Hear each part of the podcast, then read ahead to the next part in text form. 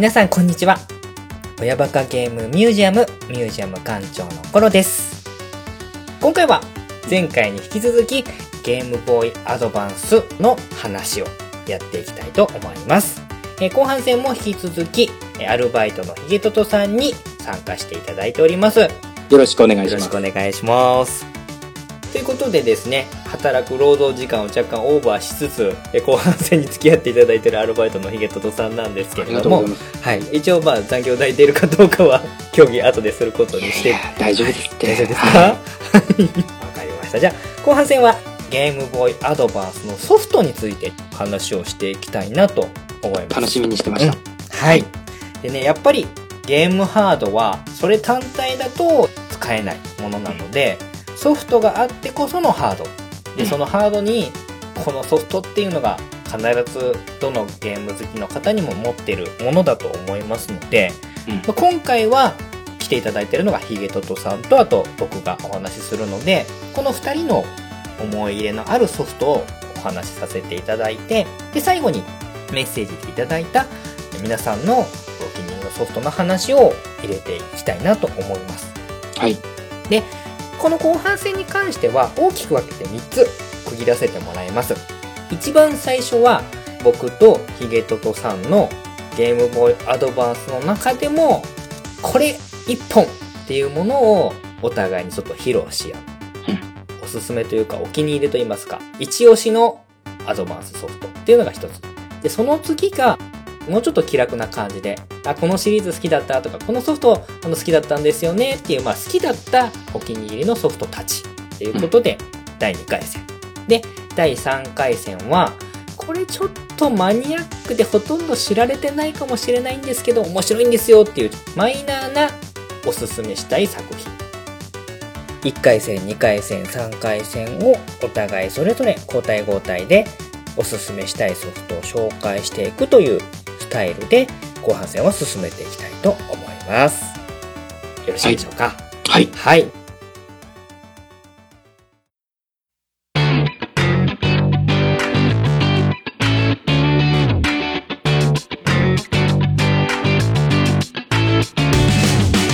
親バカゲームミュージアム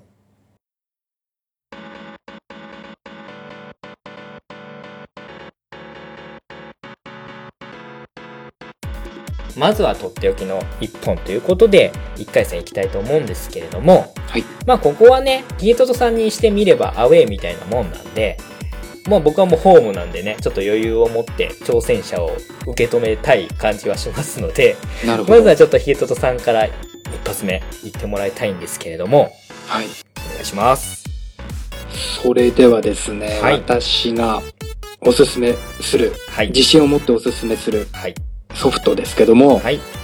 まあ王道ですけども、ファイナルファンタジー5、あー来ましたね。来ましたね。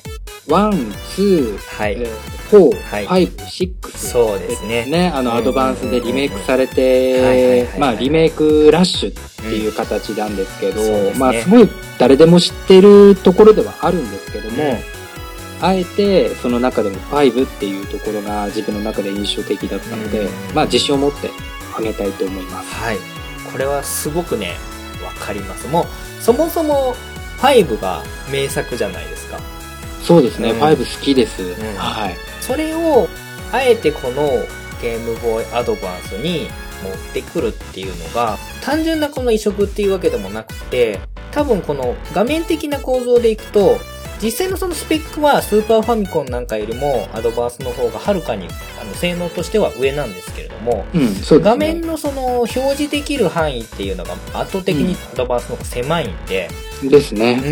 うん。なので、そこはあらかじめアドバンス用に画面を、まあ、グラフィックを書き直してうん表現したりとかしなきゃいけない。あとはあとはまあ音源なんかも、あの、また違うので、その辺もアレンジし直したりしてるはずなんですよね。はい、そうですね。顔グラフィックを入れたりとかっていうのもあったりとかう、んあとは追加ジョブみたいなのも確かあったと思うんですけれども。そうです。うんうん。まさに。そうなんですよ。だからなんか僕の中でもアドバンスとすごいその5の、なんていうんですかね、ぴったり合うなっていうのがすごくあって、う。うんん。あの、リメイクの中でもすごく僕、FF5 のアドバンス版っていうのは、僕まだ実際にあの触ってはないんですけど、いつかはやりたいソフトだなっていうのは思ってます。僕、ワン、ツーはやってるんですけども、うんど。それ以降ってもうかなり後期に出てたアドバンスのソフトだったんで、うん実際に触れてはないんですけれども、うん、でも FF の昔の作品をやるんだったら今だったらこのアドバンスのリメイクのやつとか触りたいなっていうのはずっと思ってて。でも結構値段まだするんですよねあの辺は、うん、しますね。そうまなんですよ。だそこまで落ちてないですそうね。そうそう。なんでそれもあってちょっとまだ手に入れられてないんですけれども、うん。うん。このヒゲトトさんが一押しっていうのはもううんうんうんってこう大きく名付きたいソフトではありますね。そうですね。まあ、5もですし、うん6もうん、大体その、アドバンスのファイナルファンタジーのリメイクでの、追加要素っていうのは大体決まってはいるんですけど、そうですよね。追加ダンジョンとか、あと隠し武器とか。そうですよね。でもあの、5、6になってくると、6で言えば、あの、追加魔石っていうんですかね。あの、召喚召獣が喚獣ですね追加されたりとか、あと、5で言えば追加ジョブですね。うん。ここが大きかったんですけど、はいまあ、全シリーズ、ファイナルファンタジーやり込んでますし、はい。その中でこう、もちろんジョブシステムっていうところでですね、うんまあ、5でまた蘇ったっていうところで、うん。うん、すごい、それだけでも面白かったですけど、それにこう追加ジョブが入るっていうのですごいこう心躍った記憶がありますね。4種類ぐらいでしたよね。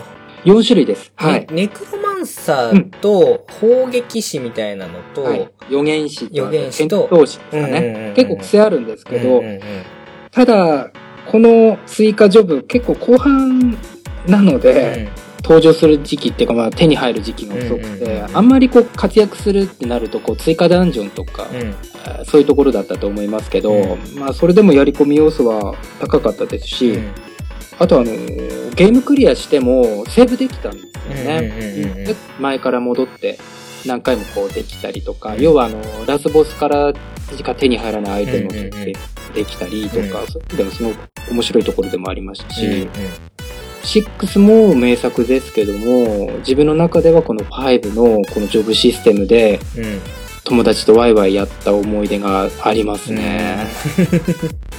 わかりますよ。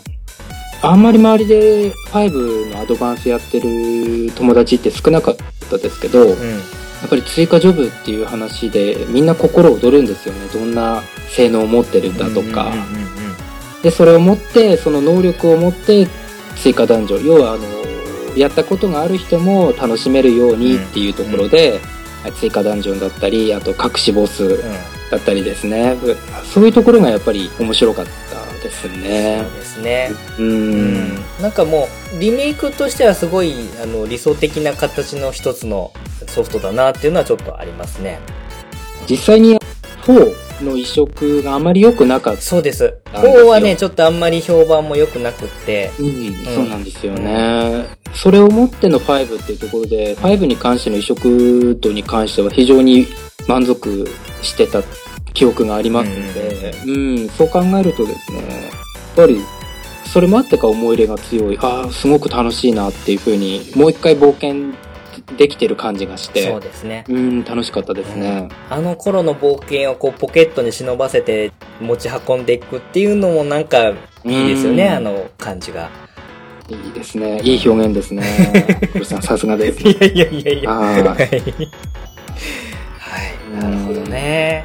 まだ言っとくことありますか？まあ、そうなると、ラスボスがどうとか、あの、なんていネタバレになっちゃいそう、そういうことになってしまうので、あじゃあ、この辺にしときますか？じゃあ。しときますか。うんうん。まずあの、ましたうん、良作な、あの、移植作っはい。ていうことでですね、わかりままずした。自信を持って挙げさせていただきましたありが。とうございます。僕も納得のソフトです。はいさすが、ヒゲトツさん。よかったです。安定感あります。ありがとうございます。はい。じゃあ、えっ、と、僕のはいターンをいきますけれども、あー、どうしようかな。ヒゲトツさんが思いのほか、ド直球で来てくれたんで、ここは、どうしようかな。館長っぽくいくかな。ちょっと、ちちょっと、ちょっと、一般的にはどうなんかなそんなに、僕の中では、すごく大好きなソフトなんですけれども、行きましょうか、じゃあ。はい。えー、僕のゲーム部アドバンスの中でも一押し、一番多分遊んだゲームなんですけれども、はい。アドバンスウォーズ1プラス2。わかりますか？アドバンスウォーズ。コロさん、ねはい。わからないです。嘘 えっとですね、これは、わかりやすく言うと、アドバンスウォーズなんか聞いたことありますけどあね。の、ファミコンウォーズってあったじゃないですあーか。はいはいはい。で、ゲームボーイウォーズってあったじゃないですか。ああ、なるほど。それのアドバンス版がああ、そういうことか。アドバンンスウォーズなんですよ。なるほど。はいはいはい。えっ、とですね、あ、あ、すいません。すいません、ヒゲトトさん。ちょっと僕間違えてました。これ後でちょっと詳しく説明しますけれども、正式な日本で発売したタイトルは、ゲームボーイウォーズアドバンス1プラス2です。で、えー僕が今言ったアドバンスウォーズっていうのは、えーこれは北米版の、要はアメリカで発売した版のタイトルの名前なんですけれども、これなんで僕が北米版のタイトルを言ってしまったかっていうのはちょっと後で説明しますけれども、えー日本タイトルはゲームボーイウォーズアドバンス1プラス2になります。はい。まずざっくり説明するとすれば、ウォーシミュレーションゲームなんですねね。で、もうあの基本システムはもうファミコンの頃からがっつり出来上がってるんで、もうすごいゲームバランスのいい戦車とか兵士とかああ、なるほどなるほど。戦闘機とか、あと戦艦とかっていうのを駆使して戦っていく、まあウォーシミュレーションゲームではあるんですけれども、はい。うん、かなりこのね、アドバンスウォーズっていうのは、キャラクターなんかもすごく良くて、平田亮太という方が描いた絵なんですけど、僕すごく好きなんですけれども、いろんなこの将軍っていうのが出てきて、はい。将軍っていうのも漢字で将軍ではなくて、カタカナで将軍っていう表記なんですけれどもう、んなるほどなるほど。もうかなりライトな感じの、どっちかというと熱血バトルものみたいな感じのストーリーなんですけど、まあ一応戦争はしてってるっていうような感じで、人によってはこの戦争ゲームでこんななんか軽い感じでやるのはどうなんだっていう人もいるかもしれないんですけれども、僕はこのなんかちょっと、なんていうんですかね、少年漫画っぽい感じで、ウォーゲームをやってる感じがすごく心地よくて、うーん、なるほど。そう、だから必殺技とか使ったりするわけなんですよ。その、はいゲージを貯めて必殺技やって、やったりとか。で、将軍ごとに能力があって、歩兵が強い将軍とか、うん逆に、あの、戦車は強くなるけど、ひ空中戦は弱いとか、いろいろそういうやつが、それぞれ個性的なキャラクターがいて、各地を戦っていくごとに、友情が芽生えて、最終的に悪の親玉みたいなのと対決していくみたいな、まあ少年史的な王道なストーリーが繰り広げられつつ、すごいまあ絶妙なゲームバランスで成り立ってるシミュレーションゲームなんで、まあ僕はね、まあマイナーなジャンルなんですけど、すごく好きで、過去のシリーズが好きだった人にすごく嬉しいのが、昔出てたスーパーファミコンウォーズのマップが一部、チャレンジマップみたいな形で収録されていて、へえ、面白いですね。で、そのまま再現されてるそうです、そうです、そうです。そのゲームシステムを、まあ、ゲームアドバンスウォーズのものにアレンジはしているんですけれども、基本同じマップで遊ぶことができます。ね、で、対戦の時とかはいろいろ設定したりとかもできるので、1本で、まあ、4人まで一緒に遊ぶこともできますし、かなりファミコンウォーズ、スーパーファミコンウォーズシリーズが好きな友達同士で対戦したりするのは楽しいゲームになりますね。いいですね。そう。で、何よりちょっとこの思い入れが強いのが、はい。これあタイトルが1プラス2ってなってるうんんですけれども、。そうですね。うん。なんで1プラス2になったかっていうのがありまして、はい。これね、ちょうどこの時期なんですけれども、1が出るはずだった発売日が2001年の10月になるんですけれども、はい。この年2001年の9月11日にアメリカで同時多発テロが起きてしまいまして、で、任天堂ってそういうの敏感で、えー、発売が取りやめになっちゃったんですね。そうなんですかそう。で、僕その当時、ファミコンウォーズからの大ファンだったんで、1がもうすぐ出ると思ったら、あ、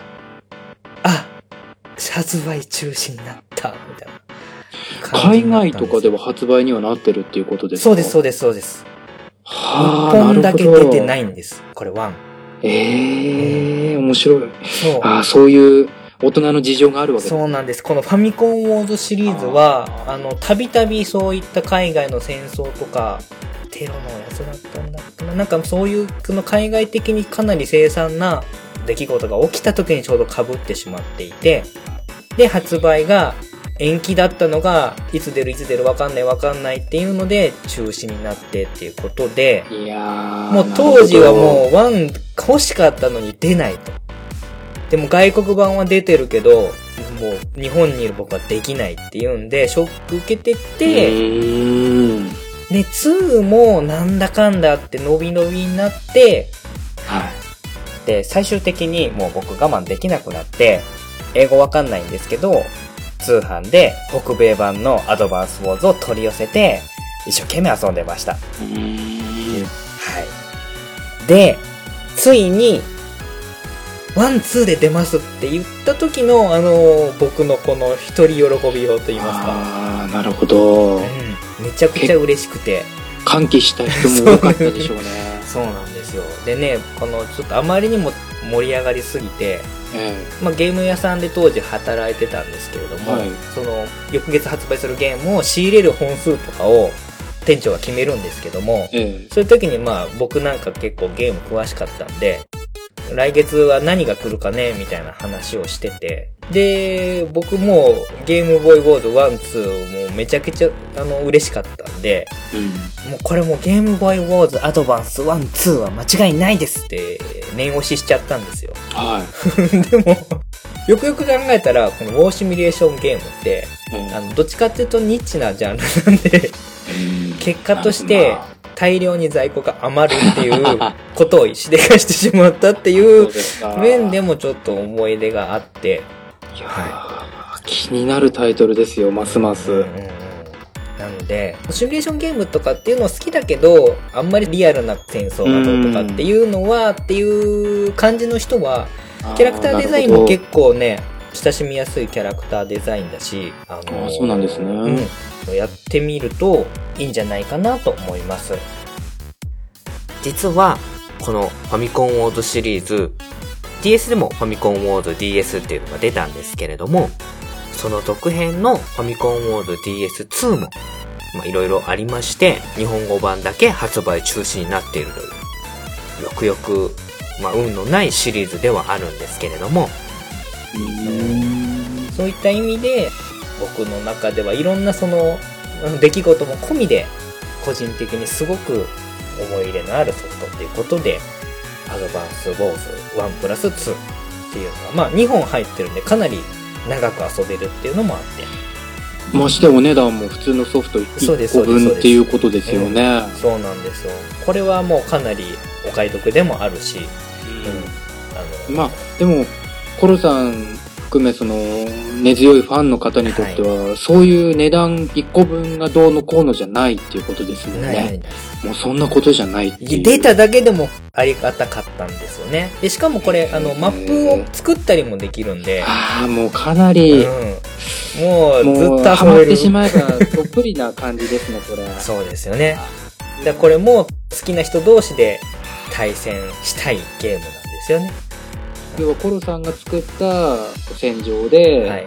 他の方と一緒に対戦したりとか。もうできますし、バトルロイヤルみたいなので、4つの軍まで参戦できるんで、うん入り乱れてのやつをやってなるほどなるほどうん通信ケーブルを使って。そうです、そうです、そうです。いいですね。ああ、もう聞くだけで、あまり、ウォーシミュレーションうん、多分ね、あんまりね、馴染みはないと思うんですけれども。ないですね、正直。うん。ただちょっとそのキャラクターの馴染みやすさとか、そうですね。聞くだけでもぐっとこう引き込まれましたんで、はいすごい気になるタイトルになりましたね。まあ、未だにある程度の値段はしちゃうんですけども、ああ、そうなんですね。DS でもファミコンモード DS っていうので出てるんですけど、うんそっちも値段結構してるんで、なるほど。やっぱり一定数の需要があってって感じなのかなっていうのがありますね。ええ割にアドバンスって今のような1作目と2作目入ったそうですそうです作品とか結構ありますよね。うん、マザー1、2とかね、えありましたしね。昔のやつのリメイクでもう一回とかっていうのは結構そういうのありました、ありますよね。まあ、大人の事情が絡んで、そうですね。だからこそファンにとっては待ち遠しいタイトルであったっていうことで。いや、面白いですね。すごい気になりましたね。館長らしく少しマイナーな路線から、さすが館長ですね。はい、やってみました。はいじゃあ続きまして、ちょっと気楽に第2回戦ということで、ヒゲトトさんからまた好きだったシリーズ、パパパパーっとこう名前挙げてってもらいたいんですけれども、そうですね。えーまずは、ブレスオブファイヤーはいはもちろんワン、ツー、うん。この辺はもうね、ヒゲトトさんといえば、いブレスオブファイアは外せないソフトだと思いますね。うんあと新約聖剣伝説はいうん。うんうんこれも一つですし、はい。あとですね、我らが小島監督、プロデュース作品ですよ。先ほど、あの、前編で話した、ボクらの太陽、ボクタイシリーズですね。はい。あと、まあ、王道ですけども、ポケモンのルビーサファイア、うんうんうんですかね。ここら辺でしょうかね。ポケモンはもう多分ね、一番売れたソフトだと思いますよ。ここに埋め尽くされてしまってる感はかなり。だその他にも、あの、確か、レッドのリメイクとかファイヤーレッド、リーフグリーンですよね。ですね。うんうんうん。とかもあったと思いますし、あ、あとあれですね。ドラゴンクエストモンスターズのキャラバンハートっはい。ていうのもあったと思う。はいはいはいあセブンのちょっとつながりもあったりして。はい。キーファー王子が、そうですね。はい。ちょっと巷でいろいろ騒がしたキーファーさんの 小さい頃ですけど、はい。はい、ありましたよね。うんうんうんまあ大体このあたりでしょうか。はいはいはい。割と RPG が、やっぱりヒゲトトさんは多い感じです。ね。やっぱりアドバンスってなると RPG がほとんどでしたね。そうですね。んやっぱりどこでもセーブできるっていうのがうん多かったので、そうですねセーブして持ち運んで出先でね、ちょっと続きやるとかっていうのはすごく相性はいいジャンルだと思いますよね。そうですうんうんうんね。なるほど。じゃあそんな感じのヒゲトトさんに対抗するような感じで、はい。えー行きましょうか。僕はね、どっちかっていうとやっぱり先ほどのアドバンスウォーズの流れからいくと、シミュレーションゲームがやっぱりやってるんですよね。面白いですね。うんうんで、まあ、これはシミュレーション RPG なんですけれども、はい。ファイアーエムブレムシリーズの、はい確か3作出てるんですけど、僕は1作目と2作目、封印の剣っていうのと、うん。烈火の剣っていうのをはい。結構好きでやってて、うん。この辺はもうド定番な感じなんですけれども、で、同じく、ファイナルファンタジータクティクスアドバンス。うん。これはね、もうなんか世界観が大好きで、うん。うん。ドットのグラフィックとかもそうなんですけれども、うん。ちょっとな、ネバーエンディングストーリーをこう、発させるような本の中自分もこれも一つ入れてたんですけど、うん。うんうんまあ最初の対戦の方でファイナルファンタジー出してたので、ちょっとまず控えようかと思いましたけど、これもいい作品ですよね。そうですねゲームの出来としては好み分かれるうん作品ではあるんですけど、そうですね僕はなんか好意的に、未だにこのソフトはちゃんと大事に取ってあるので、うんそれぐらい思い入れがあるはい。ソフトではありますね。あとはですね、ちょっとこれマイナーなんですけれども、カルチョビットっていうはい。サッカーチーム運営シミュレーションゲームみたいなのがあるんですよ。これ、任天堂、あ、任天堂だったかな、ええダビスタ作ってるとこの人たちだったかなはい。がやってうる。あそうなんですね。うん基本試合シーンは見てるだけっていうですね、あー。ゲームで、すごいね、ドット絵も、すごいシンプルな、ファミコンっぽいドット絵のキャはい。ラクターが、サッカーの試合してるんですけれども、ええなんかね、やってるとこのドット絵のキャラクターの何でもない動きが、すごいなんかイメージの中で個人技でこうドリブルしてるとか、あ なんかパスワーク駆使してやってるとかっていう風に変換されていーくような、いいですね。うん面白ないんですね。かね、あの、この見てるだけっていうのが逆に良かった感じですよね。多分ね、これね、ベストプレイプロ野球とかの、あの、流れのサッカー版なんですけれども。ああ、なるほど、んそういうし、そのシリーズっていうかですね。野球シリーズのがあって、それのサはいはいはいッカー版みたいな感じで、これも結構やりましたね。ああ、そうだうん、あとはまあ、先ほど言ったポケモンシリーズはまあ一通りやりましたし、あとはアドバンスといえば外せないのがリズム天国。うん。これもこれも有名ですね。うん。発売当初、ツンクプロデュースっていうのを隠してたんだったかなんだったんですけど、結局、ツンクが実はプロデュースしてましたよ、みたいなことを言ってて、最初そうだったんですか、うん、どうだ、ちょっとあの、覚えてないんですけども、でもやってみるとこれす、すごく面白くて、うん。うんうん。全部の音楽のやつ、ステージを、レベル最高でクリアできるようにやったぐらいやり込んだ。あーすごいですね。私ちょっとリズム系って苦手なんですけど、はい苦手な人って目押ししちゃうんですよ。目押ししちゃうと、やっぱり上手くなくて、はいあの、過去に友人でもやっぱり得意な人いたんですけど、うんうんうんすごいあの、ノリノリで、そうなんですよ。すごいんですよ、うん。そうすると、もう自然に合ってくんですよね。その感覚がやっぱり面白くて、ね。目押しじゃダメなんうんだなっていそう感覚は覚えてます、うん当時。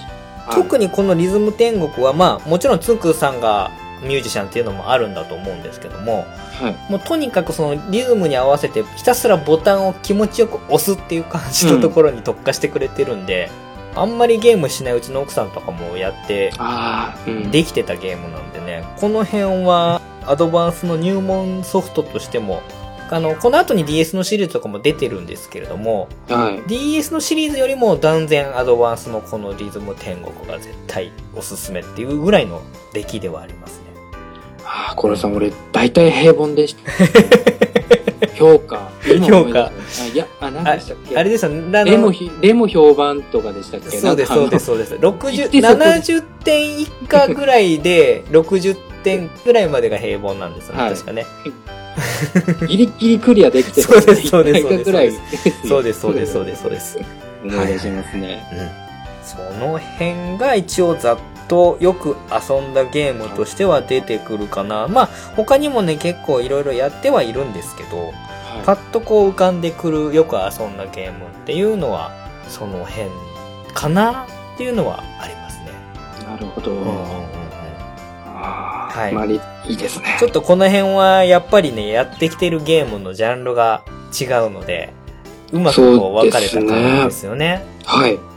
まあ、リズム天国も友人とやった、まあ、まさに友達と持ち寄ってっていうところでしたので、うん。ほとんど自分は買ってまでは体験してないジャンルでもありますね。うんうんでもゲームジャンルとしては、とアドバンスは RPG とアクションゲームがやっぱりダントツでジャンルとしては多くて、うんう。ん。その辺はやっぱり相性がいいジャンルだったのかなというのはありますね。ですね。うん。ゲトトさんがやっぱり RPG 中心にプレイしてたっていうのもすごくわかります。はい。僕も思い出のある RPG は何本もありますね。うん、そうですね。はい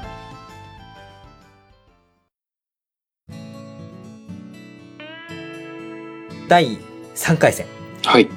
マニアックな一般には知られてないけれども、個人的には推したいソフトうんですね。これもじゃあ、ヒゲトトさんからいきましょうか。わかりました。はい。実際、このタイトルは自分やってみたいなって思ってですね、うんなかなかまだ変えてないタイトルでもあるんですけど、はい。かなりずっとこう温めてるタイトルではありました。はい。サンサーラナーガっていうやつです、ね。はいはいはい。 one、two ですよね。そうです。まさにそうなんです。 one、two なんですけど、ちょっと寺子屋文庫の方でも話したりしたんですけど、第2回の方でちょっと特撮回っていうのをやりまして、はい。その時にちょっと話で出てきたんですけど、はい攻殻機動隊とか、あとパトレイバーシリーズです。うん押井守さんっていう方、うんはい。あと伊藤さんですうんね。らがですね、脚本とですね、確か監修もしたうんそうですね。ども、そのリメイク作品になるんですけど、うんこれに関してはですね、やってみたいっていうところでね、脚本とですね、監修、まあ、この二人が入った作品なんで、はい。もうやりたくてしょうがないタイトルですね、これははい。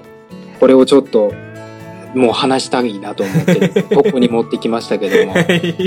はい、サンサーラナーガですね。サンサーラナーガはですね、僕はもうね、あの、リアルタイムでね、ファミコンと、あー2がスーパーファミコンやってるんですよ。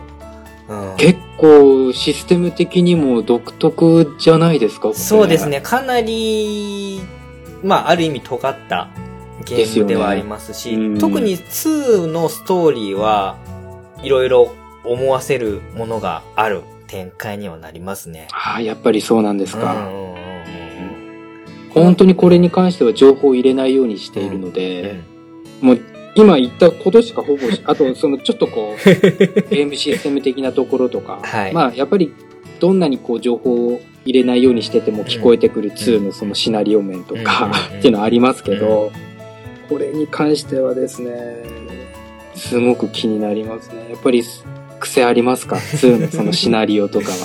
そうですね。あんまりまあ、ネタバレになるようなことは言わない方がいいと思うので、はい。重さもあるし、ただうん、世界観自体は結構ね、キャラクターデザインもそうなんですけど、見た感じはね、結構ふざけた感じの雰囲気ではあるんですよ。可愛らしい感じの。そうですね。とっつきやすいようなね、イメージですけどね。あるんですけども、2は特にストーリーはね、結構重い話だったりするので、そこのギャップが逆に良かったりもしますし。うん。またちょっと、ゲーム自体のシステムに関しては、アドバンスの1、2は、またシステムがちょっと若干、オリジナルのものとは変わって、戦闘画面のシあの映像とかもちょっと違うんですけれども、はい。うん。なんで、あの、僕はオリジナルの方しかやってないので、うんあの逆にアドバンスがどういう感じなのかっていうところまではわかんないんですけども、はい世界観とかストーリーの話でいくと、やってみてほしい作品だなぁと。人は選ぶかもしれないけれども、はい。あの感じは味わってほしいっていうのがああ、そうですか。まあ、コロさん、やってるかなっていうふうな思いはありましたけども、まあ今日のこのアドバンス会で、うん。まあ終われば、あの、ポチっている 確率の方が高いような気は、まあ、ね。しますけどね。やったら、じゃあ、サンサラナーが会をやりますかそうですか。はい。いや、ほんとこれやってみたくて、うーん、本当に温めてましたんで、はだからアドバンス会とかってなった時に、このお話はしたかったですね。わかりました。じゃあ、ヒゲトさんは、はい今後ちょっとやってみたい、まあ、ちょっとマイナーなゲームかなとといううん感じですね。そうですね。わかりました。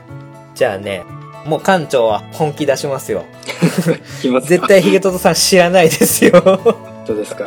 はい。まあ、あまりそこまで詳しくはないのでですはいね。はい。あのお願い多分ね、ほとんどの人知らないと思うんですけれどもどん、なレベルですか？はい。えっ、とですね、モンスターサマナーっていう、リアルタイムストラテジーですかね。まあ、RTS はい。かな？っていう、まあ、シミュレーションゲームなんですけれども、リアルタイムに動かして、要は相手のチーム、うんチームを倒していくような感じなんですけれども、そういう、意外とこのゲームボーイアドバンスに不向きな感じの、結構ね、性能、ゲームハードの性能を必要としそうなジャンルのゲームが実はアドバンスにも出ていて、ああ、そうですか。で、えっ、と、まあ、モンスターサマナーっていうんで、モンスターを召喚するうん。主人公なんですけれども、はい。うん、で、かなり携帯機アドバンス向けにすごく程よく制限といいますか、ルールがうまい具合に狭まってまして、はい。召喚できる確かモンスターが3種類ぐらいまでなんですけど、まあい、いろんな足が速いモンスターとか、特定の敵に強いモンスターとかいろんな種類結構いっぱいある中で、ええまあ、要は自分のデッキみたいな感じで、その中からいくつかピックアップをして、で、まあ、リアルタイムで、マップのこの、ここの部分に行けとかっていうのを命令を出しつつ、戦っていくシミュレーションゲームなんですけど、これがこのゲームボーイアドバンスと一見相性が悪いゲームなんで、しかもマイナーで地味で、誰も知らないゲームなんですけれども、はい。これがね、ちょうどいい難易度とバランスといいますか。で、この、なんか、ちょっとカードゲームのデッキを組むような、えー要素にも似た、組み合わせ次第で勝ち進むことができるっていうような、任天堂が出す携帯ゲームのゲームの要素も取り入れた感じのゲームで、うんすごい地。味なんですけど、やってみると僕はかなり面白くて、はい。この手のリアルタイムのシミュレーションゲームをやったことない人にもやってもらえるようなとっつきのあ良さがああ、るそうなんですゲーね。ムなんですね。多分ね、これね、すごく知ってる人がいないんですけど。いやーまさかアドバンスでリアルタイムストラテジー出そうですねてくると思わなかったですね、そういうジャンルが。今でよく聞きますしね、かなり有名になりましたけど、うん。あ、そうなんですね。意外にも意外そういうゲームが出てて、で、これを作ってるメーカーさんが、まあ、アーティンさんっていうね、このメーカーさんの名前も多分誰も聞いたことないかもしれないんですけれども、はい、初ですね。はい、これね、アーティンさんがですね、どういうメーカーさんっていうのを遡ると、はい。えっ、と、アットチャンネルラジオさんで、ともちおさんが出てきた回って聞いたことあります、ヒトトさん。アットチャンネルの方でもちおさん出てきた回は聞い、たことないですかね？聞かれてないかな。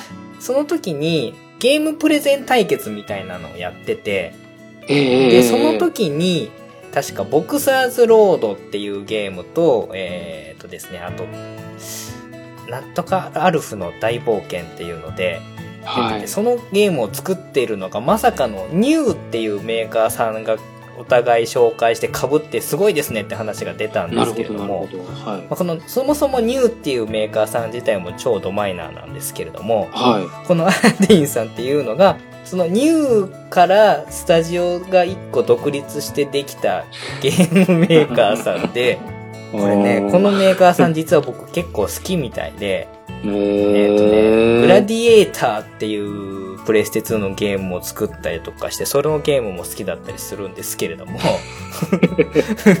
もうね、相性がいいんですね相性がいいね。あとあと PSP でなんか、女神のなん、なんとかっていう漫才をするゲームが出てったりししたんですけれども、ああ、すごいですね。そういうちょっとね、人を選ぶようなゲームをよく作ってたようなメーカーさんなんですけども、ええうん。あの、そういうマイナー要素に惹かれ続けてる館長なんで、やってしまったっていうゲームなんですけれども。なるほど。はいはい。これね、多分、リスナーさんほとんどピンとこない話になっちゃうと思うんで、限られうんますかね。うんもしね、モンスターサマナーやったことがあるっていう人がいたら、ちょっと話したいぐらいの感じなんですそうですよね。あの、正直あまりイメージがつかないですね。すごくその、デザインとかもとっつきやすいんですか？そのモンスターのデザインとかその正直、すごい優れたデザインっていう感じではないです。グラフィなるほどックもななんとなく分かってうん。あの、すごく素朴な感じと言いますか。あーなるまあ、あの、ゲームボーイアドバンスなんで、そんなに、ええ。あの、モンスターのグラフィックも、ね、あの、ドットで避けないと言いますか。実際の操作画面はすごい小さいドットのユニットがこう動かしてっていう感じになるので、ええ。うん。あの、その辺はあんまり、あんまり、うん、あの、大きな声では褒めれない感じかなっていう感じなんですけども、まあ、ゲームとしてやってすごく、あの、面白かったんで、あの、今回、俺なんか、微妙な空気になって申し訳ないんですけども、はい、あの、マニアックのおすすめソフトっていうので、1個挙げさせていただいたんですけれども、ええもうちょっともマニアックついでに、はい。あの、これやったことないんですけど、ちょっと僕ずっと気になってるゲームが2本ほどありまして、はい。もうこれ絶対ヒゲトトさん知らないと思いますし、はい。リスナーさんもほぼ知らないと思うんですけども、はい。これね、ちょっと言うのも勇気いるんですけども、アドベンチャーゲームで、はい。ゲット僕の虫捕まえてっていうね、虫取りアドベンチャーみたいなゲームが出てて、はい。まあリアクションに困ると思うんですけれども、はい。これがね、そのゲームボーイアドバンスのソフトのレビューサイトで、はい。えゲームボーイアドバンスマーク2っていうサイトがありまして、はい。そこのアドベンチャー部門で、評価が、まあ A, B, C, D とかっていうのであるんですけれども、80点以上だと B なんですね。ええ。で、大体この80点、まあ75点以上のゲームって、すごくいい作品が多くて、うーん。確かね、一押ししていただいた、ファイナルファンタジーの5のアドバンスのやつも、70点台後半とか80点台ぐらいだったと思うんですけどまあ、有名なタイトルも大体そこら辺に入ってくるっていうことですね。結構ね、メジャーなタイトルでも60点とか多い中で、90点超えっていうのはかなりそう、ほとんどないとない思うんですよ。感じですね。うん。でも、この、ゲット、僕の虫捕まえてっていうのは、80点取ってるんですね。まあ、レビューの人数自体は一定数以上いかないと、この評価もらえないんですけれども、うんそれなりに、まあ、何人かは、人数は多くないんですよ。やっぱメジャーなソフトに比べると。うん多くないんですけども、マイナーで、なおかつ発売元が寿システムっていう、誰も聞いたことがないようなメーカーさんが作った、この80点っていう点数に僕はちょっとすごく惹かれていて、なるほど。まあ、未だに見たことないんですけれども、ちょっと気になってるゲーム。これ、もし、ゲット僕の虫捕まえてやったことある人がいたら、教えてほしいですね。これがまあ一つと、はいあと同じサイトで、はい。えー、A ランク91点を叩き出しているゲームがありましえーこれね、タイトルね、なんじゃそれって言うんですけど、はい。マーメイドメロディー、ピチピチピッチ、ピチピチっとライブスタートっていうですね。なんだこれ。すごいですあのね。ね、パッと見ね、パッケージ、コナミから出てるんですけど、これ。コナミとか、アニメとかあったんかな？パッと見なんか、女児向けアイドルアニメキャラみたいなやつのパッケージなんですよ。タイトルでもなんかそんなイメージは湧きますけどうんね。で、ジャンルが、歌ってハモるアクションっていう風によくわかんないジャンルなんですけど、すごいですね。これレビューの内容を見ると、はい。ゲームボーイアドバンスなんですけれども、はい。歌ってるみたいなんですよ、実際に。しかも何曲も。あ、ボイス入ってるっていうことですか？歌ですでそれが、あまあ、音ゲーなんですけれども、はいはい。あ、音そのうんタイミングをずらすと、歌の調子を外すみたいな感じのゲームらしいんです。要はだから自分が歌ったような感じ。まあ、よくメロディーをこう奏でる感じの音ゲーとかって多いんですけど、はいはい。これはその歌、自分の操作することで、ええ。歌がこう綺麗に歌えるとか、音を外しちゃうとかっていうのをゲームボーイアドバンスで、しかも何曲もやってるらしいんですよ。なるほど。うん。で、僕もやったことないですし、はい。買おうとも思ったことがないので、あの、半信半疑ではあるんですけど、ただこの A ランク91点っていう、ただそれだけに関して、ししかもこのゲームボーイアドバンス歌が何曲も入ってるっていうのが単純に技術的にすごいなと思っていて、そこですね。うん。これがへすごいんですよ。評価がすごいんですよ。14曲入ってて、えーーと14曲結構入ってますね。歌がアルバムくらい入ってますよね。うん。で、歌うのが下手になって、それが面白いとか。あうんあ、なるほど、ねそういうところもの面白さもあると。あアニメで使われた歌がそのまま入ってるとかだから多分実際に原作のアニメがあるんでしょうね。僕ちょっとさすがにわかんないんですけども、はい。これがね、実はちょっと、この91点っていうのが気になってるっていうことをちょっとここで言っとこうということで。なるほどですね。はいはいはい。なんか、もちおさんでも知らなそうな感じもしますけどね、このタイトル。どうでしょう、どうなんですかね。わかんないです。でもなんか、なんとなくこう、娘さんとかにもやらせてみても面白そうなタイトルなような気もしますけどね、コロさんうの。んそうなんですよ。ただこれが手に入れられるかどうかのところもあるんですけども。いやー、すごい深いですね、アドバンそス。う結構ね、こうドバンスですね。いうのがね、A ランク、B ランクで、全然知らないゲームとか、ちなみにこの僕がさっき言ったモンスターサマナーを買うきっかけになったのも、このサイトで、モンスターサマナーも全然知らなかったんですけども、はい。シミュレーションのところで見たら、結構高評価だったんで、買ってみたら面白かったっていう。なるほど。そういうところなんですね。はい当時もうんいかにマイナーで点数がある程度評価されてるかみたいなのを血眼になって探してた時期なんで まあそんなこともやってた館長の中でもまあ僕もまだやってないゲーム2本もちょっとついでにせっかくなんでね披露して誰か情報があれば教えていただこうかなっていう感じでちょっと読んでみました。ですね。はい。結構深い世界だと思います、この辺は。深い世界ですね。といった感じで、まあ、ここまでが僕ら二人のえーソフトの話なんですけれども、はい。皆さんからのメッセージの中でも、えーおすすめの、まあ、お気に入りの思い出のソフトっていうのがいくつかありますので、この辺もちょっと紹介していきたいなと思います。はい。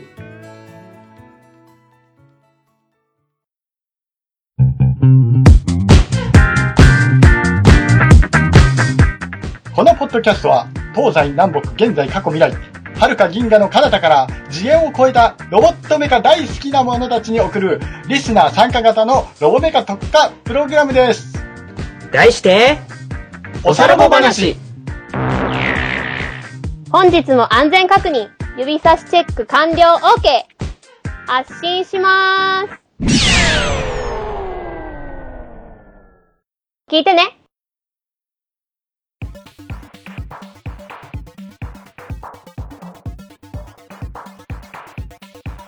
はい。順番に行きます。ヒルアンドンさんからメッセージをいただいております。はい。ゲームボーイアドバンスは初期のハードを持っていました。逆転裁判やスパロボをよくプレイしていましたが、一番印象的なのは、鉄腕アトム、アトムハートの秘密でした。あ手塚キャラ総出演のアクションゲームで楽しかったなぁということで、だいておりますけれども、ヒゲトトさんはこの鉄腕アトムのゲームをご存知でしょうか？ー知ってます。はい。ね友達持ってましたね。ありましたね。うん。あのー思い出しましたよ。すごい評価うん高いゲームなんですよ、そうですこれ。ね。うん。一般的にはちょっとあんまりね、認知されてないんですけれども、ありましたね。アクションゲームなんですけど、これストーリーがものすごくいい。うんですね。なんですよ。で、手塚キャラが総出演してて、実際にこれはやってもらうのが一番いいと思うんですけれども、ね。うん。このね、あ結構ヌルヌル動きますしね。グラフィックもすごいですし、ゲームバランスもすごくいい。で、まあ、あの、周回プレイみたいなのもあるんですけれども、その周回プレイもちょっとストーリー的にうまく絡んでて、なるほど。うんかなり出来が良くて、先ほど言ったゲームボーイアドバンスマーク2でも A ランク、あの、ついてるゲームなんで、これはもう間違いない。なんかすごくそれとくっつけると、こう、もし、さらにこう増す感じがね、しますけれども、これちょっとね、あの、そのあたり出してくるの、ヒランドさんなかなか2ですね。って返したら、その返しをさらっとしてくる館長もさすがですっていうよくわかんないやりとりになっちゃって、はい。これはアドバンスの中でもかなり一押しに匹敵するゲームだとそうですね。これもありましたね。はいやはい、ーこれはね、うん、あの安心してください。ヒゲトトさんも分かるクラスの名作ゲームなので、これは、あの安心して皆さんにお勧めできるゲームだと思います。はい続きまして、体調の悪い隊長さんからいただいております。はい。初期型ゲームボーイアドバンスは画面が暗くて苦労した。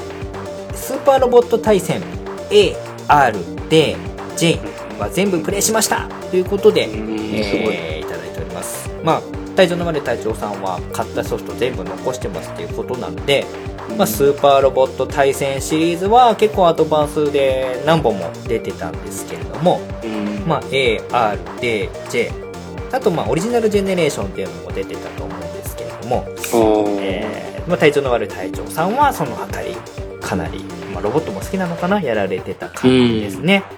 ヒゲトトさんはあんまりこの辺は強くないアドバンスではやってないです。やってない感じですか？あープレイステーションあたりですかね。うんセガサターンプレイステーションあたりからのところですかね。そうですね。この辺は結構ね、アドバンスシリーズはやっぱり携帯機なんで声はもう全然入ってないんですけれども。うんそこなんですよね。うんでもなんかね、その分、この携帯機向けのスパロボって、ストーリーが結構いいっていう、まあ、ジンクスといいますか、あーそうなんですね。割とあの評価点があって、で、特に僕、まあ、僕がプレイよくしたのが A と D なんですけれども、この D が、確かね、物語のスタートが、ネオジオン側からスタートしするような話だったと思うんで今面までのそのストーリーね。展開なくてまさかの強化人間のギュネーガスがあの、はい。主人公の親友的キャラクター立ち位置になっていくっていう話が すごく斬新であのこの辺すごく大好きなスパロボ作品ではあるんですけれども、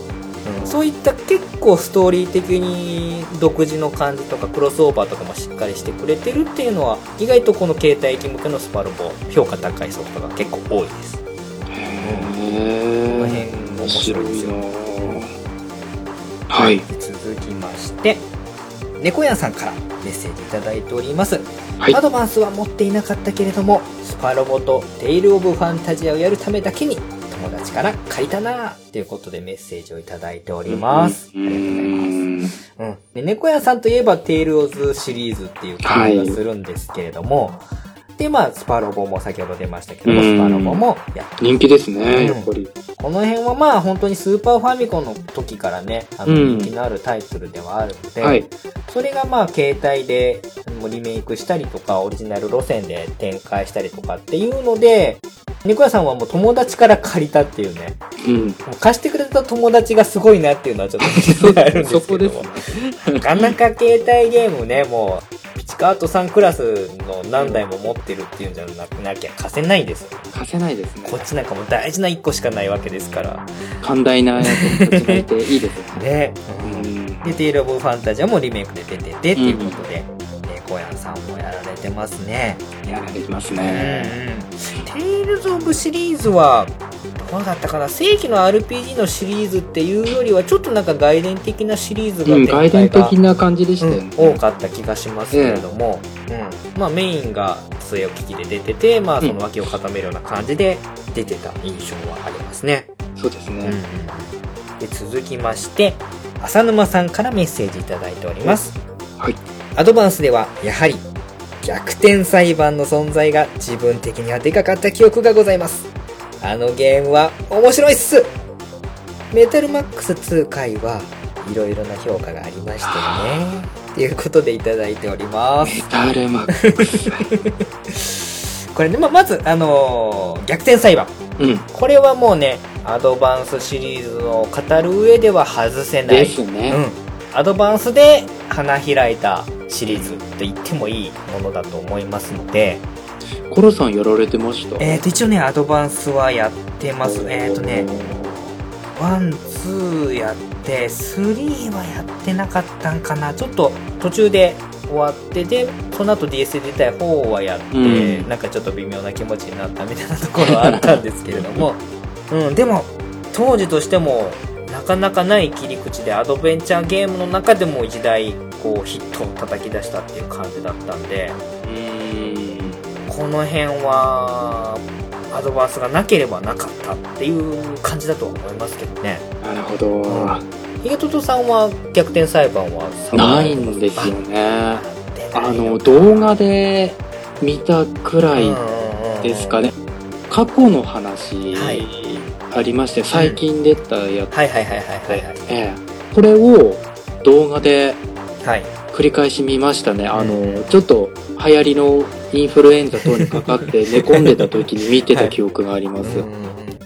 で特にまあアドベンチャーゲームなので割とこうストーリーがメインで進んでいきますので、動画で見ちゃっても面白いとは思いますそうですね。面白かったです、やっぱりストーリーが。またちょっとねその現実のある事件ともまたちょっと違う感じのキャラクターなんかが特に誇張されている面白いキャラクターがいっぱい出てくるんで、はいはいはい。独特のこう引き込み方ではあるとは思うんですけええども、そうですね。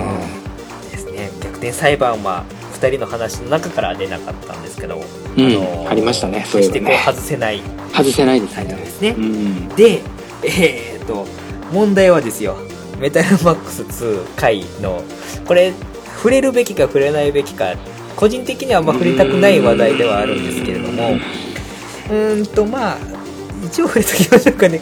あの館長はあの第1回であ第2回か。で、えーメタルマックスを取り上げるほどのメタルマックスシリーズ好きなんですけれども。はい。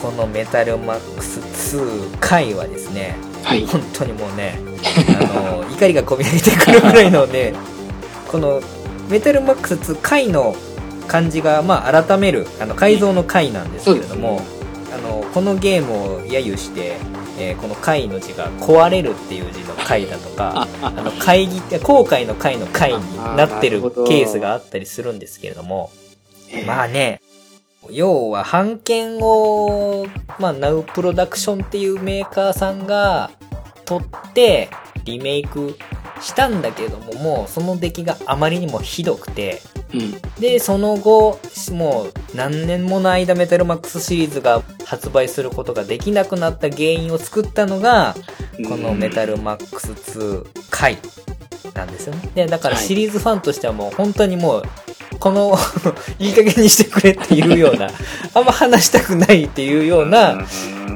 ゲームが、これで、ひどかったという。音楽もひどい、画面も潰れてる、バグもすごいみたいな。うん。もう褒めるところがないっていうのがね、まさに、うん。えーこのことでですね。これ以上はあんまり言うまいということにして、はい、さして。実際回はプレイはしてなかったですけど、は非常にやっぱり酷評されてましたね。友人もあのーすごかったですね。叩いてましたね。これはね、ちょっとうーね、ん。もう思い出すだけでも怒りがこめてくるというのはこのことで、あんまりね、ゲームに対してね、僕怒り狂うことはないんですけどね、数少ない怒りを覚えるゲームなので、自分を抑えるためにこの辺にしておきます。わかりました。はいはいえーと、続きまして、テレビゲームの中林公式アカウントのカジさんからメッセージいただいております。えーゲームボーイアドバンスといえば、ロンチタイトルに悪魔女ドラキュラがありましたね。ドラキュラフリークとしては外せないタイトルでした。当時学校に持って行って電車の中でプレイしてたなぁ。かっこ遠い目。今では携帯機は家でやるものになっております。ということでメッセージいただきました。はい。悪魔女ドラキュラシリーズ。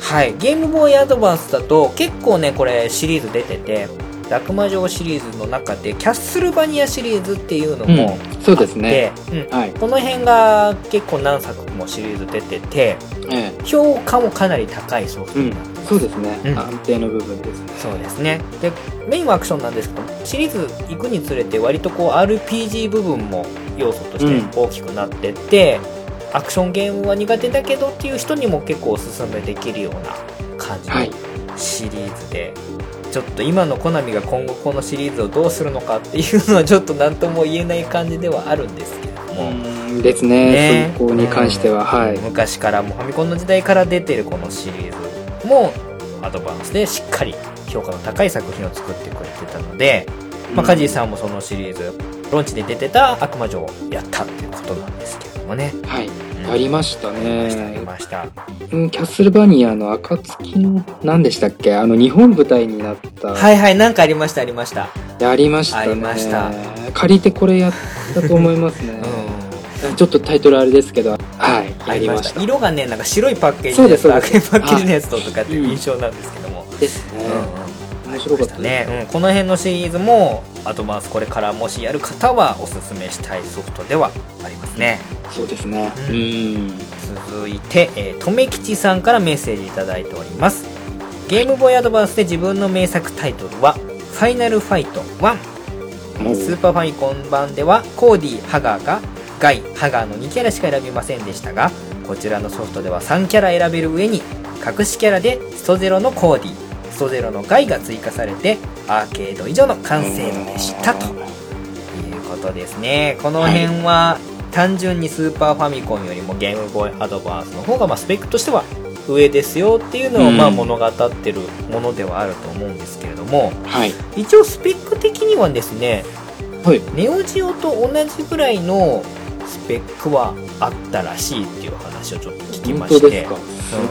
そういう例えをすると結構すごいですよね。なんかがぜん凄さが増してくる感じですうん。よね、だからまあそう考えると、まあ、スーパーファミコン版は確かにあのコーディハガーかあとはファイナルファイトガイっていうのでガイとハガーかっていうのをしか選べなかった仕様だったんですけれども、3キャラ確か選べて隠しキャラで、うん。まあ、コスチューム違いでっていうのも出てた記憶があるので。ありますうんね。うんうん、ちょっとまあ画面の大きさは小さいので迫力とかっていうところでいくとちょっと弱いかもしれないですけれども、ね、ファイナルファイトといえば多分これ繋いで2人でプレイしたりもできるんだと思うので、そうですうんね。うん、そういった感じで言えばもう全然スーパーファミコン版なんかよりはね完全版ということでうん。遊ぶことができるんでこれもねおすすめしたいタイトルだと思いますそうですねうん。ありますね。で、続きまして、ヘイポーさんからメッセージいただいております。はい。自称ゲームマニアですが、ゲボ、ゲボアドは持っていません。言いにくいな、ゲボアド。はい。多分、希少種だと思います。そんな俺ですが、本体持ってないのに買った、ゲボアボソフトがあります。それがファミコンミニのゼルダの伝説です。発売当時の絵柄を完全に再現しつつも極限まで小型化したパッケージ当時を知る人間にあれを買うなというのは無理ってもんですちなみに後日リンクの冒険も購入しましたが両方とも未だに未開封でガラスケースの中に飾っていますということですねいやいやいフや。ァミコンミニまああの誰かからメッセージいただけると思ってましたけれどもはい。ファミコンミニね池トトさんはファミコンミニのソフトって買いました？ファミコンミニのソフトは買ってないですね。なるほどないです。うん僕もねやるならファミコンでやろうっていう感じだったんでうんどっちかっていう僕私もそう。そうそうそうニューファミコン持ってたんでうんあえてこれを買う必要性はなかったんですけどうん結構やっぱでもね売れてましたああ、そうなんですね。でねこれねちょっとね、えーゲームや話の裏話になっちゃうんですけどもはい。これってファミコンミニのゲームって10タイトルくらいだったかな、まあの一気に発売したじゃないですか、はい、そうですよね。これってゲーム屋的にはどれか1本ずつは仕入れできなくってまとめて全部仕入れなきゃいけないあー流れだったんですよ。で売れるゲームってやっぱ決まってるんです決まってますよ。マリオとかあの辺とかが売れるんで必然的に売れないタイトルって溜まっていっちゃうんでちょっとねゲーム屋さん泣かせのあのソフトではあったんですそうだったんですね。しかも値段が2000円なんで利益もほとんど出ないのではい。ちょっとこれねでもね人気があるからでも置いとかないとなでも新品で仕入れるのはちょっとなっていうようなゲーム屋的には苦い思い出のあるソフトだったりしたんですけれども。ああ、そうだったんですね。ただまあねもうこういうレトロゲームとか好きな人はドンハマりでこう持ってないのにソフト買っちゃうヘイポさんみたいな人もいたと思うんで、まあ、気持ちはわからなくはないんですけれどもね。そうですね。いまだにガラスケースの中に大事にしまってるっていうことなんでまあ当時のおじさんゲーマーなんかはやっぱり飛びついたんじゃないかなとは思いますねこれパッケージってあの、そのまんまのファミコンのパッケージですよね。そうですそうですそうです覚えてます、ね覚えてます。すごいツボだったんだうん、コレクターにはもうたまらないですよね。覚えてますね。この辺はもう完全にターゲット絞った感じ絞のってますよね。今ちょうどねファミコンクラシックミニでしたっけ？はい。がつい最近発売して話題にはなってますけれども、まあはい。その雰囲気もちょっとありますけどもねそうですね。うんさんは予約はされませんでしたか？しなかったですあ、そうですか。ファミコン持ってるから大丈夫って思っちゃいましたやっぱり 私、あの、ポチってしまいましたね。そうなんですかはい。まだ来てないですけども。うんうんうんうんちなみにどのタイトルに一番惹かれたとかあります？えーとですね、まあ、ほぼほぼメジャーなタイトルだったので、ちょっと残念なところはありましたけど、今回、ファイナルファンタジー3入ってまして、ああそうですねうんあの、最初の洞窟で、はいちょっとレベル、まあレベルというか、あの、ちょっと裏技を使ってですね。名前があ一文字ずれるやつですかえーっとですね、アイテム、あの、ポーションを99個取ってですね、あの、アイテム欄のですね、ポーションの下に、うん。要はあの、オニオンシリーズを増そうですよね。殖、あの作るっていうやつですかね。はいはいあれをやってみたいな。やったことなくて。あ そうなんですか？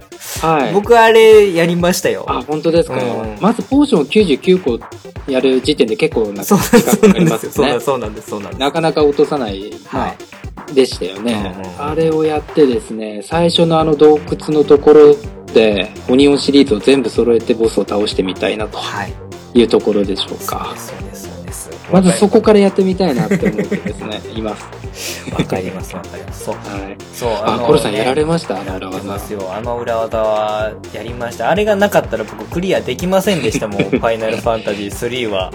そうです最後のダンジョン絶対クリリアできなかったですもん。まあ他にもね、いろいろあります。いろいろありますけれどもね、うん、僕はあのしっかりやりましたそれ。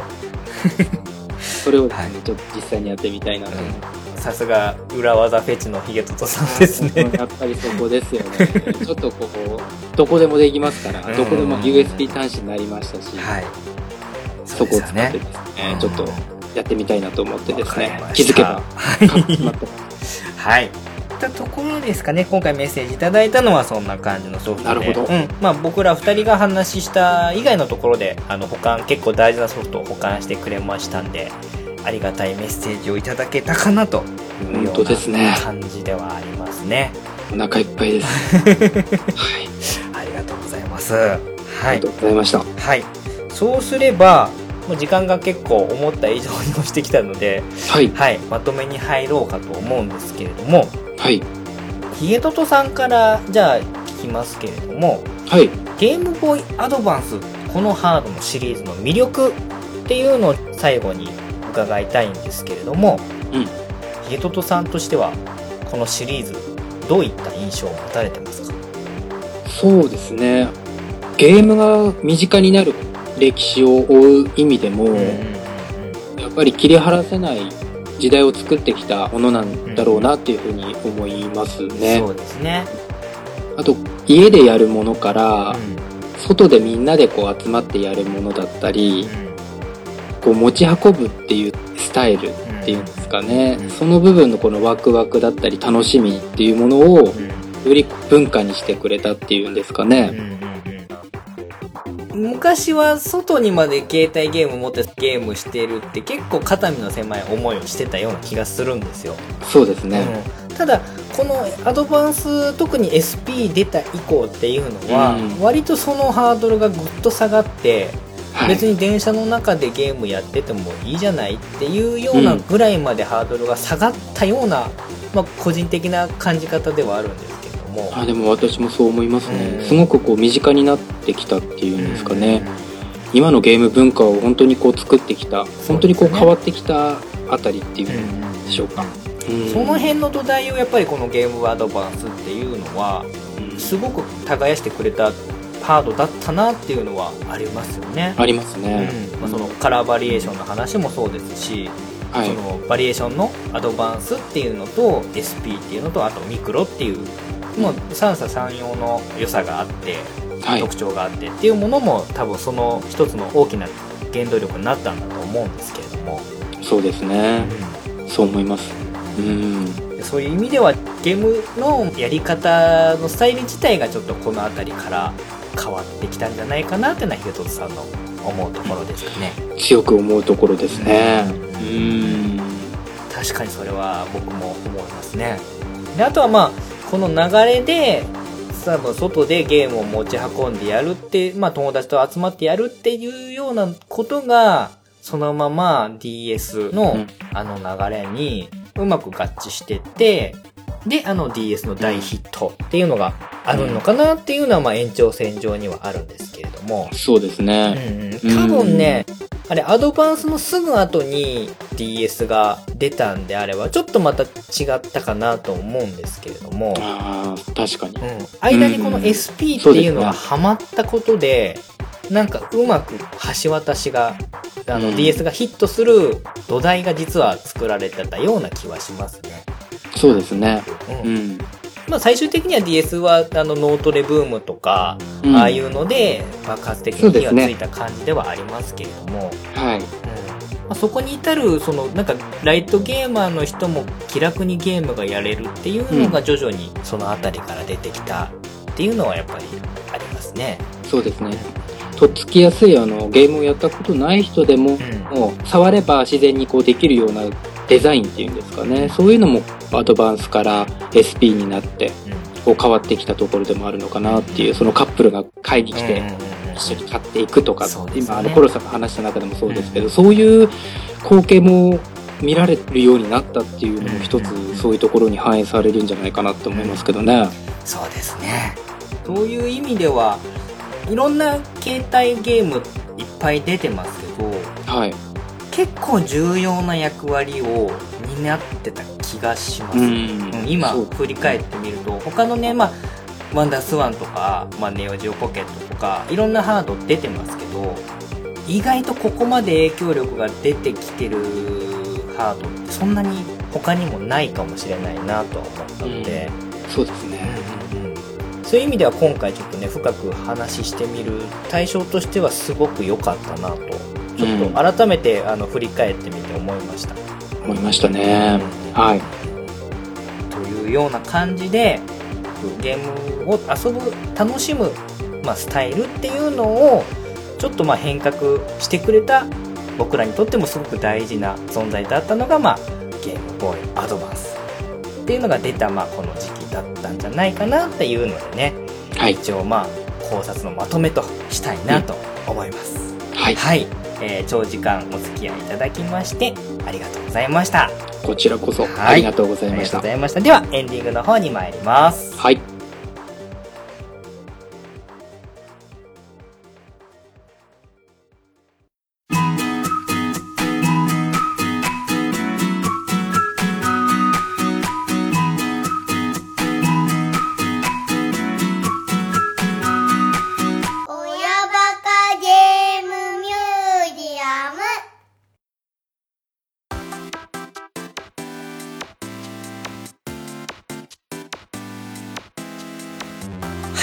エンディングになります。はい。はい。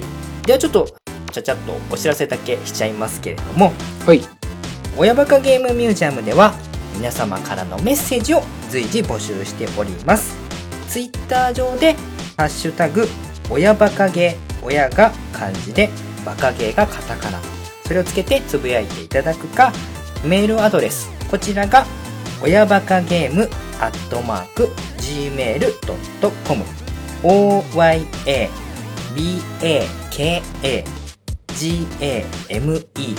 アットマーク gmail.com ですね。こちらにメッセージを送っていただければ番組の方で取り上げさせていただきます。はい。あとはですね、並行してやってますマニアックな子育てあるあるを投稿していただくハッシュタグとしまして、マニアックがカタカナで子育てが漢字、送り仮名がひらがなの手ということで、えマニアック子育てのハッシュタグをつけてつぶやいていただければコーナーで紹介していきますので、えーぜひぜひ投稿していただければと思います。はい。で、続きまして、ヒゲトトさんのやってらっしゃる、ポッドキャスト番組の紹介を、ヒゲトトさんの方からやっていただきたいと思います。寺子屋文庫という番組をやっております。はい。えー不定期になりますけども、はいできるだけえー毎月更新していきたいなというふうに思っております。はい。あの、はい第3回季節外れの会談会ということでおはい話しさせてもらってます。えーこれからの予定もですね、あの、ゲームにの方に戻ってですね、お話ししていきたいと思いますので、えーはいよければ聞いてください。はいお願いします。ぜひ聞いていただければと思はい。います。よろしくお願いします。はい。よろしくお願いします。はい。というところで、かなり長い時間 お付き合いいただきましたけれども、あっという間でした。はい。大丈夫ですか？楽楽しかったです。ありがとうございます。いや、ちょっと気になるタイトルがまだまだありますのではいね。、そうですよね結構掘れば深いものが出てくるどのハードにとってもねいろんなものが多分まだまだ宝の山が隠れてるものなんだと思いますのではい。その辺をね、まあ、ちょっと掘るお手伝いを親バカゲーとしてはやっていきたいなと思ってますのでね、うん。はい、まあ、これきっかけでヒゲトトさんが何をポチるのか、まあ、サンサーラナーガはポチるのかなっていう感じではありますけれども。まあ優先的にはそこだと思いますけど、ちょっとまた同じくらいの候補が3つ4つとはい。ありますので、はい。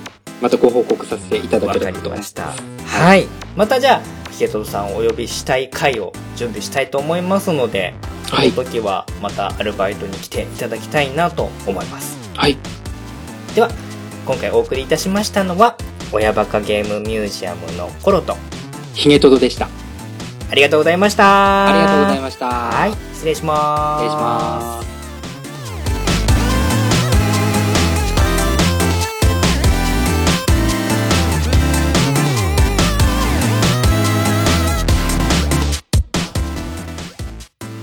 うん、1ヶ月くらい前ですかね、はいあの、ちょっと小屋の掃除をしておりましたら、はい。デジモンのですね、デジバイスですか？そうです。あの、出てきたんですよ。覚えてる方いらっしゃいますかね？結構懐かしい。あれも携帯機といえば携帯機っていうかですね。そうですね一時期あの、たまごっちとか流行った時代ああいうものなんですけど、はいはいはい。ちょっと1ヶ月育ててみまして、結構面白くてですね、まあ、対戦はできないので、はい。なかなか難しいところありますけど、はいああいうたまごっちとかですね、はいそういうもののお話とかっていうのもちょっと興味ありますね。あれも一つの文化でしたので、そうですね。一時期本当に時代を作った社会現象にもなったくらいの昔のおもちゃっていうかね、うんなんて言えばいいんでしょう、ああいう電子玩具的なやつですかね。電子玩具、ああいうものについてちょっと興味があってですね、ワクワクしてるところで。いいですねコロさんとかってやったことあります？僕はですね、あの、ポケットステーションってプレイステーションにありました。あありましたね。あれのどこでも一緒っていうう、んトロのやつ。はい。あれはバカみたいにやりましたね。あれも、あれもまさにじそのあたりの流れですね。そうです、そうす。です。デジモンはもうなんか単純にアニメが好きだったんで、はいはいはい。実際のおもちゃは触れないけど、デジモンのあの、名前と種類はわかるっていうような感じですよね。やっぱり、あの当時、本当に手に入らなくて、いろんなとこ回った思い出もありますしね、今だと結構高かったですもんね。なかなかびっくりしました。やっぱり大切に持っておくべきだなぁなんて思ったりもしましたけど、ちょっとああいう玩具の話そうですね。ね、え面白いような気もします。うん他にもたくさんありますよね。うん。わかりました。じゃあちょっとその辺もネタとして、ちょっといろいろ準備したりとか、やってみましょうかね。そうすれば。はい。うん。